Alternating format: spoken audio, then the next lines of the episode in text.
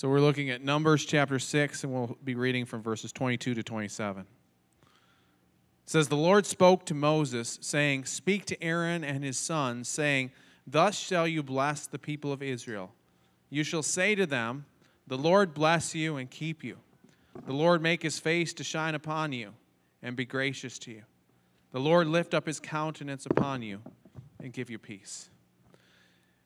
Well, a few years ago, Reader's Digest did an article where they looked at uh, different words that have changed meaning over time. And it was interesting, uh, some of these words, like, for example, the word nervous. It dates back to the 1300s. And today, you know, you think about nervous, it's anxious or kind of jumpy. Uh, originally, it meant strong or kind of well built. Uh, the word bully dates uh, to 1538. Today, it's someone who's cruel to someone who's weaker to, than them. Uh, but back in the day, it used to mean sweetheart. Uh, came from a word, uh, bole, uh, which meant lover, a Dutch word. The word nice dates back to the 1300s. Today it means kind or good. Originally it meant foolish or wanton. Uh, the word cute dates to 1731, when today uh, cute is kind of pretty in a youthful way. Uh, it originally meant clever or shrewd. Uh, the word girl dates back to the 1300s. Today, uh, a girl refers to a female that's uh, younger, uh, but back in the day, it referred to uh, someone who was younger, whether they were male or female. So uh, a girl could actually be a boy. Then uh, you have the word assassin.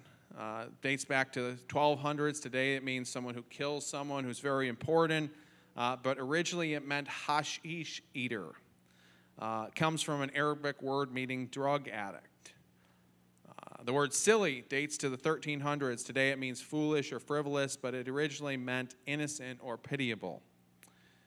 Another word that's changed meaning over time is the word blessing or to bless. And uh, we think about a blessing or to bless, and we use that word in kind of interesting ways. You know, we talk about blessing the food as if it's something, you know, that we have to bless. You know, we talk about saying the blessing. You know, we if someone sneezes, we say, God bless you, kind of as a sign of, of well wishing. Uh, we, if we do something nice for someone else, maybe we call it a blessing. And so we use this word blessing or to bless in, in several ways. And so when you talk about uh, maybe offering someone a blessing, maybe we think of it as kind of doing something nice for them or offering up well wishes or maybe even a prayer for them. Uh, but back in Bible times, it meant something a little bit different.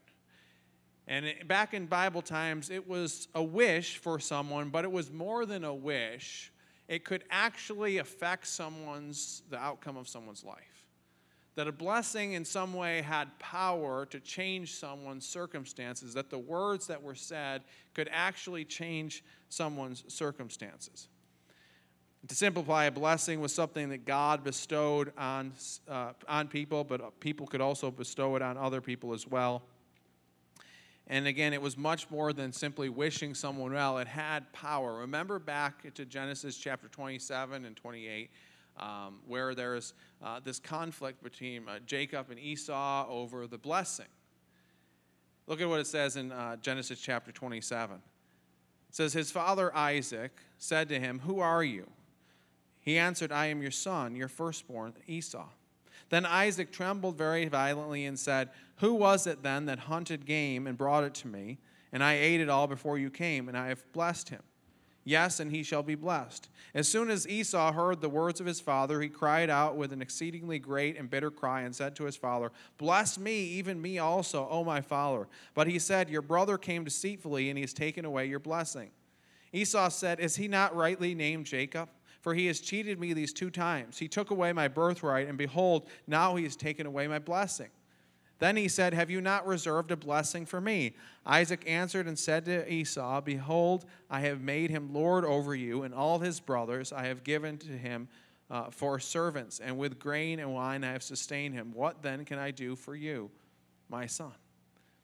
So Jacob steals Esau's uh, birthright and blessing. He pretends to be Esau. Isaac gives him the blessing, and it's a huge deal. It's so, so much of a big deal that even after Isaac realizes that he can't undo the blessing, it's already been done. It already has this power uh, to affect Jacob's life and Esau's life as well.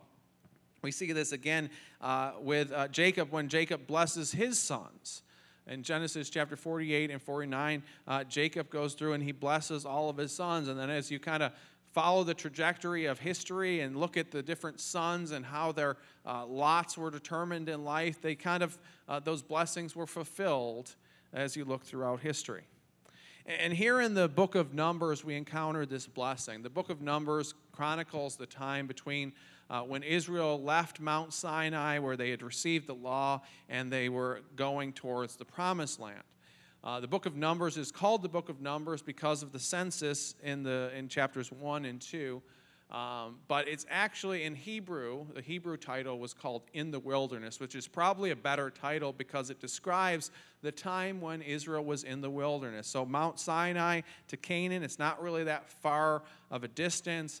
But the people of Israel again and again followed after other gods. They didn't trust uh, the true God. And so God caused them to wander in the wilderness uh, until the generation that sinned uh, died, and then they could enter into the promised land. And so it's the, the time in the wilderness when they're under the judgment of God.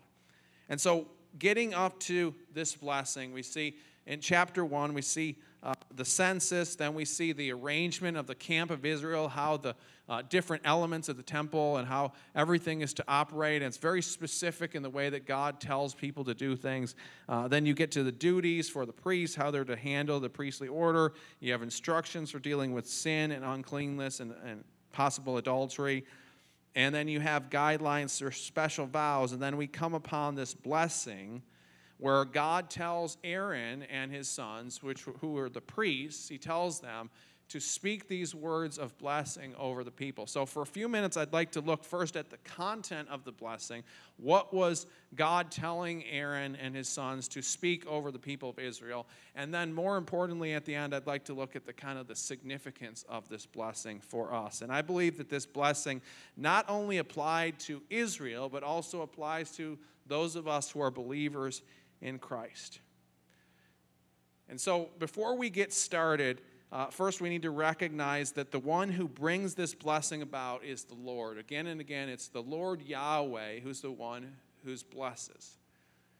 And uh, so we, after we've established that, we get to kind of the content of what is God telling Aaron and his sons to speak over the people of Israel.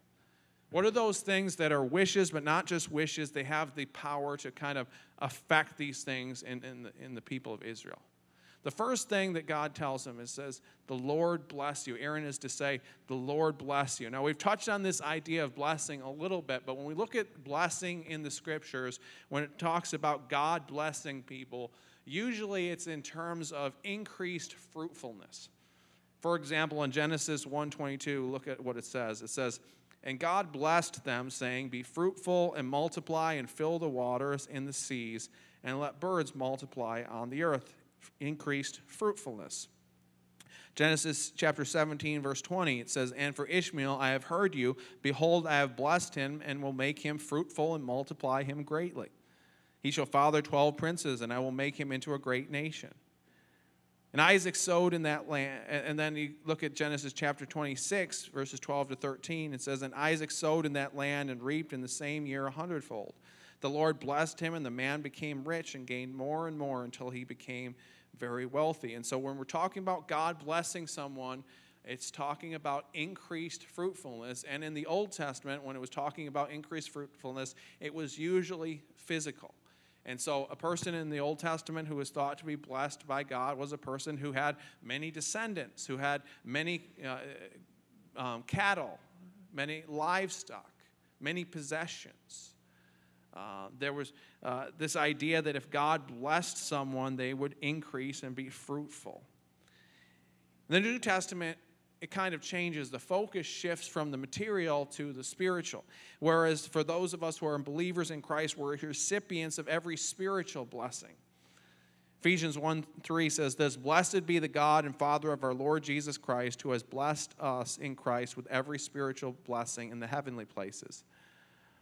2 Corinthians 9 8 to 11 says this And God is able to make all grace abound to you, so that having all sufficiency in all things at all times, you may abound in every good work. As it is written, He is distributed freely, He is given to the poor. His righteousness endures forever. He who supplies seed to the sower and bread for food will supply and multiply your seed for sowing and increase the harvest of your righteousness.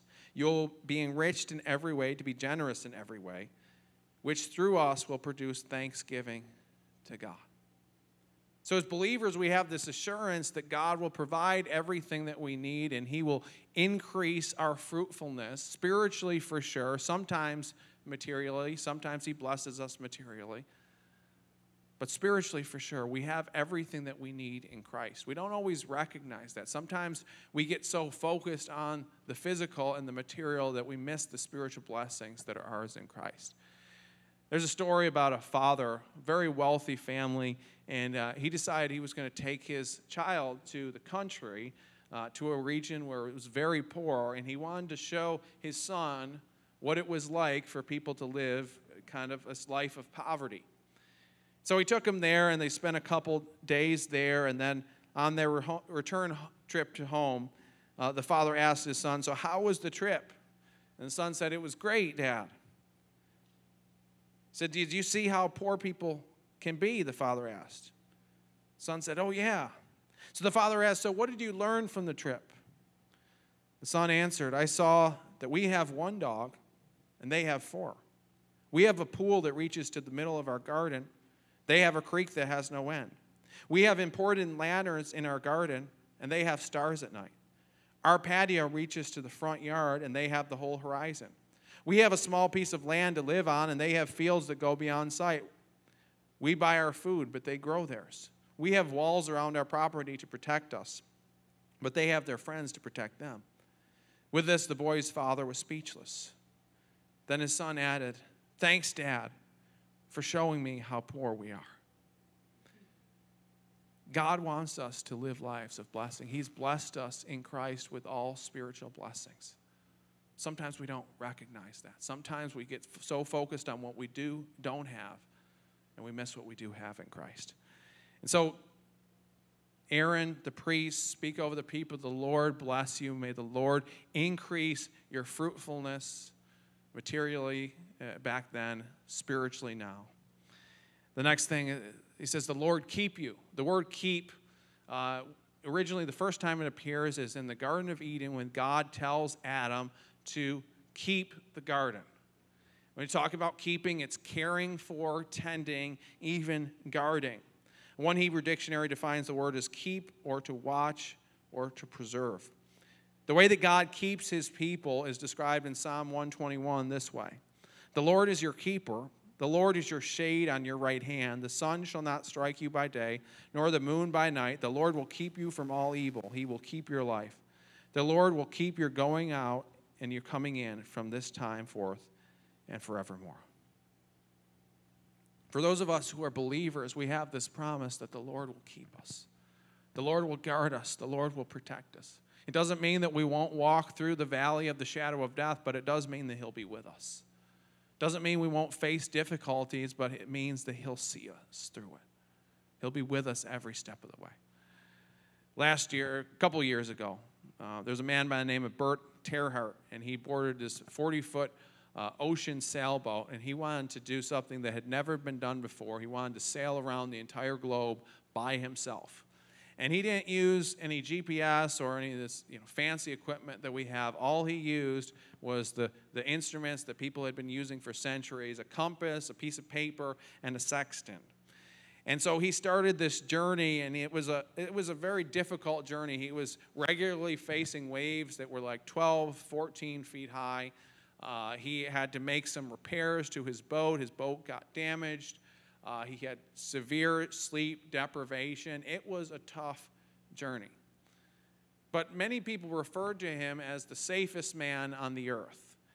The reason they referred to him as the safest man on the earth was because he started his journey in uh, 2019, October 2019, and he was on the boat for 267 days until July 28th, 2020. During that time, the world was kind of falling apart. You know, all this stuff with COVID was happening, and people were kind of freaking out. But there he is out on the ocean, perfectly tranquil, perfectly safe. And I think that's a picture of our lives in Christ. There might be dangers, there might be trials all around us, but when we're in the will of God, we are in complete safety. We're in complete security. And because of Christ, we can rely on, uh, rely on Him. Because of Christ, He will not keep us from falling, He'll guide us and protect us. So that's the second thing Aaron is to speak over the people. The Lord keep you. The third uh, is the Lord make his face shine upon you and the Lord lift up his countenance upon you. These two phrases are in parallel to one another. In Hebrew, what often happens, especially in poetry, is that the author will write something and then he'll write it again a second time in a slightly, uh, the same but a slightly different way. And so that's what's happening here. The meaning is cl- very similar but has slight uh, variations. Both of these things are in contrast with God hiding his face from his people. If God hid his face uh, from his people, that means he's angry. But this first word, or first phrase, the Lord make his face shine upon you, speaks of God's delight in his people. Almost like a parent delights in his or her children.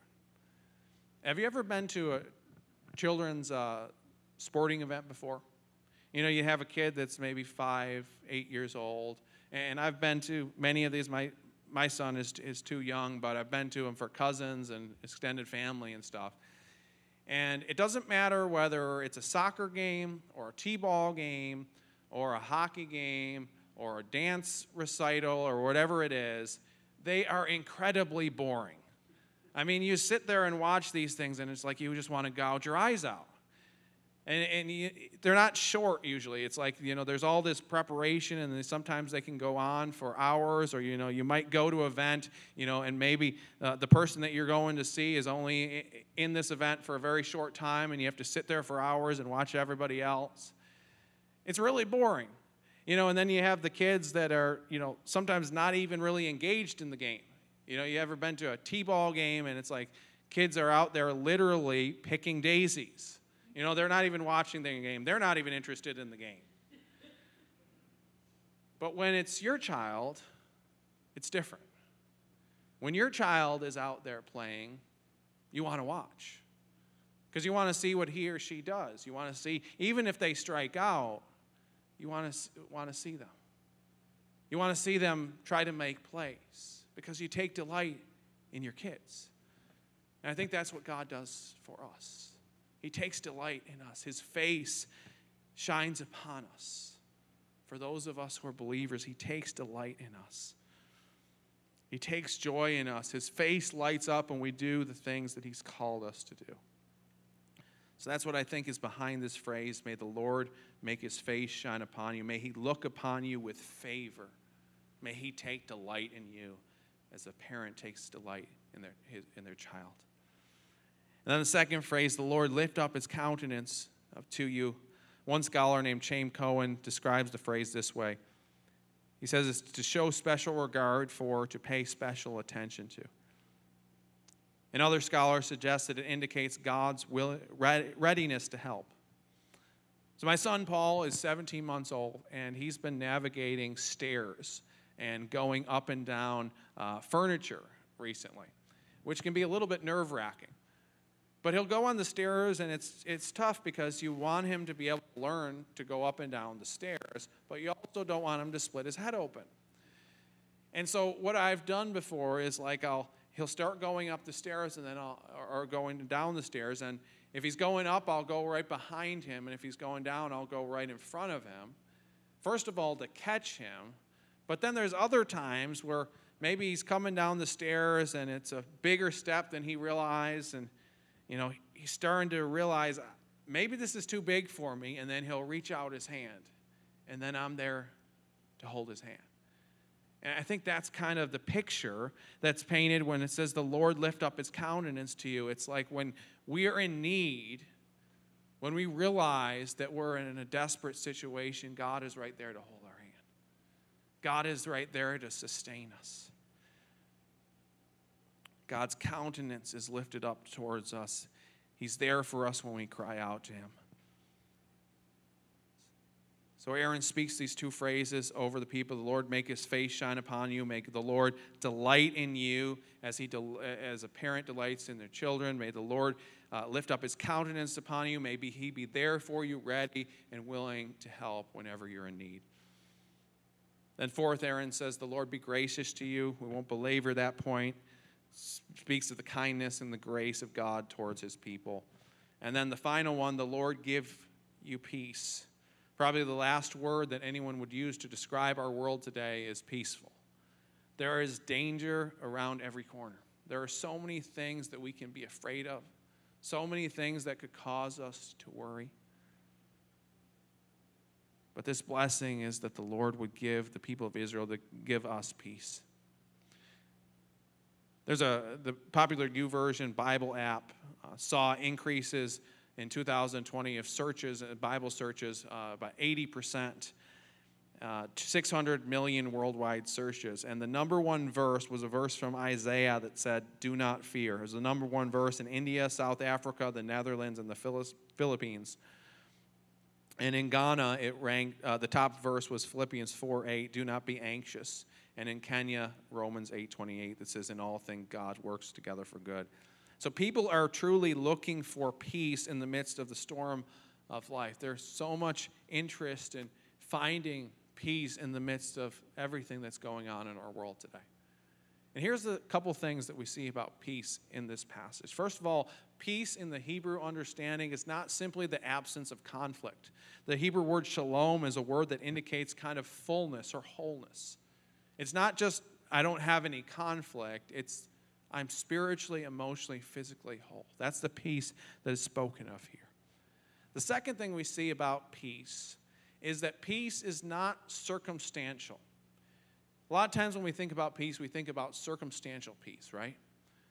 I'll have peace if I don't have a conflict. If I get along with my family, then I'll have peace. If I have enough money in the bank account, I'll have peace. If I experience unconditional love from another person, then I'll have peace. Yet the peace that's described here is not circumstantial peace, it's based upon the action of God. It's a peace that can be given, a peace that can come in the midst of any circumstance. Look at what it says in John chapter 14. Jesus said something very similar. He says, Peace I leave with you, my peace I give to you not as the world gives to you. Let not your hearts be troubled, neither let them be afraid. Jesus says, I give you peace that's different than the peace that the world gives. I mean, peace from a worldly stand, standpoint is circumstantial peace. If there's no war, there's peace. If you have enough, you have peace. If you have harmony, you have peace. But Jesus says, I can give you a peace that's different. I can give you a peace that you can experience even if you're in the midst of conflict, even if you're in the midst of want, even if you're in the midst of the most difficult circumstances of life. A few years ago, there was a lady named Marge, and she was on a plane that was uh, bound for Cleveland. And uh, as she was kind of settling into her seat, she looked out the windows and uh, what was interesting was she looked out the one window and it was a beautiful sunset. The whole sky was bright and lit up. And then she looked out the other window and it was dark and gloomy and ominous. And, and in that moment, she felt like God was speaking to her. She felt like God was saying this to her You have noticed the windows. Your life too will contain some happy, beautiful times, but also some dark shadows. Here's a lesson I want to teach you to save you much heartache and allow you to abide in me with continual peace and joy. You see, it doesn't matter which window you look through, this plane is still going to Cleveland. So it is in your life. You have a choice. You can dwell on the gloomy picture, or you can focus on the bright things and leave the dark, ominous situations to me. I alone can handle them anyways. The final destination is not influenced by what you see and hear along the way. Learn this, act on it, and you shall be released and able to experience the peace that passes understanding. Same circumstances, but it depends on how we view those. And this blessing of God is that we get to look out that bright window. That even though there might be darkness all around us, we can look out that bright window and have peace because of Christ. So that's a little bit about the content of the blessing. That God wants these things for his people. To, he wants us to be blessed, to increase in fruitfulness, that he promises to keep us that his face will shine upon us, that he'll delight in us, that his countenance will be lifted up towards us, that he'll be ready to answer us, that we can experience peace even in the midst of the storm. But what is the significance of this? And I was really struck by the significance of this as I was reading uh, this passage this week and studying it, because when you think about blessing in the scripture, uh, blessing is often contrasted with cursing. So, what would often happen was when people would enter into a contract, or it was called a covenant back then, similar to our contract, but a little bit deeper. They'd enter into this covenant and they would make certain agreements with one another, like, I'll do these things. And if they kept the covenant, if they did what they were said they were going to do, then they would experience the blessings of the covenant. But if they broke the covenant and if they did, didn't keep their end of the bargain, then they would experience the curses of the covenant. And if you look in some other passages of, of Scripture, you talk about the curses of the covenant, and it's like, you know, you'll be in poverty. You, you know, all these things that we talked about in regards to blessing is kind of the opposite. You won't have peace. You'll have trial at every corner. And so you have blessing and cursing blessing for keeping the covenant, cursing for breaking the covenant. But what's interesting is in this passage, in the book of Numbers, all the way up to this point, after, uh, as we look at, looked at Exodus and, and the people of Israel coming out of Egypt, and then after this, the people are going to break the covenant. Israel is going to break the covenant. They're going to follow after other gods. They're going to say, if only we stayed in Egypt, if only we were slaves, if only when we went back to serving Pharaoh. They're going to break the covenant again and again and again. And yet, here in this passage, God commands Aaron, the priest, to bless the people of Israel. So, why is this? If, they're, if they've done things to break covenant, why is God telling the priest to speak this blessing over them? Well, I think to understand that, we need to go back to Genesis chapter 15. Genesis chapter 15, God entered into a covenant with Abraham. And when he entered into that covenant with Abraham, they had a covenant making ceremony. And what Abraham was instructed to do was he took these animals. He took like a uh, cow, um, a goat, some birds, and what he did was he cut, it, cut them in half and set each side, one side and the other. This was not something that was, you know, when we read it, it's kind of unusual. Why, you know, it's weird thing to do, but it wouldn't be weird in the ancient world. So he, he cuts the animals, puts them on either side. And in a covenant making ceremony, what would happen was some, and they would even refer to it as a, to cut a covenant because these types of things happen. So, what would sometimes happen is that the two parties would walk through these two animals that were broken on each side, cut on, each side. And it was kind of a symbolism to say, May this happen to me. May my body be torn apart. May I be cursed if I do not keep my end of the bargain. If I don't keep this covenant, may I be cursed. Now, that's kind of common. That's kind of, you know, similar to the way that they did things back then. But what's interesting in Genesis chapter 15 is there's only one party that walks through those animals. It's not Abraham, it's God. God is the only one who walks through those animals. And presumably, what he's saying there, where Abraham has actually fallen into a deep sleep and God walks through those animals, presumably what he's saying is even if you break the covenant, I'm going to take the curse for you. Even if you fail me, I'm going to be faithful to what I'm promising to do to you.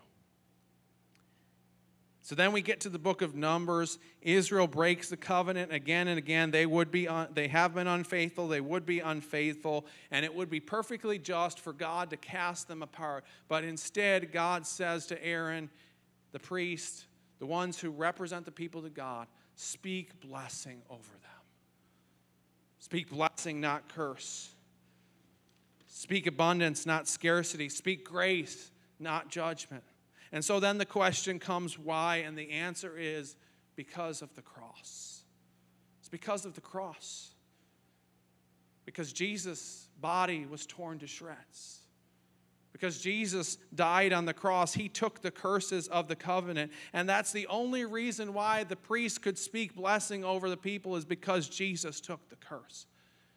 The same thing is true for those of us who are believers in Christ. That's why this passage applies to us as believers because Jesus took the curses of the covenant. Jesus took the curses of our law breaking and sin. He was torn apart for us. And again, the priest is the one who spoke this over the people. And how is Jesus described the book of Hebrews? He's described as our great high priest, the one who speaks blessing over us. And so on the cross, essentially, what Jesus was doing was he's taking the curse. And I can imagine him from the cross saying these words. As his arms are stretched open wide, blood and sweat pouring down from his brow, he's experiencing the curse and says, The Lord bless you, the Lord keep you, the Lord make his face shine upon you. The Lord lift up his countenance upon you and give you peace. Ladies and gentlemen, the blessing is ours because of the cross. These things apply to us because of the cross. And as believers in Christ, we should rejoice in these things. These things should move us, cause us to live lives of gratitude. If you're not a believer, you can experience these blessings today. You can have the peace that passes all understanding. You can experience God's delight and God's love today. I'd love to talk to you more about that, or Patrick, or uh, a number of others. We're going to close in one last song. And the words of this song, the lyrics of this song, is basically what we just read. The Lord bless you and keep you, make his face shine upon you, etc. And as we sing this song, May it not just be a song, but may it remind us. May we think of this as the words that Christ speaks over us. The words that Christ speaks over us from the cross. The words of blessing, not cursing. The words of hope. The words of peace. And as we do that, may we be moved to love and gratitude for Christ. Let's pray. Lord, we thank you for your great love for us. We thank you that you took the curse for us, that even though we fail, even though we've broken our end of the bargain, you're faithful. And that you went to the cross so that this blessing could be ours, so that we could have all spiritual blessing, so that you would guard us and keep us, that no one would be able to snatch us out of your hands, so that you would take delight in us so that you'd be there ready to help us whenever we have need, so that we could have peace even in the midst of storm. Lord, we're moved by all that you've done for us. We're moved by your love and your grace. Lord, as we sing this song, may these words of blessing pour through our hearts. May it move us to love you more and more. In Christ's name I pray.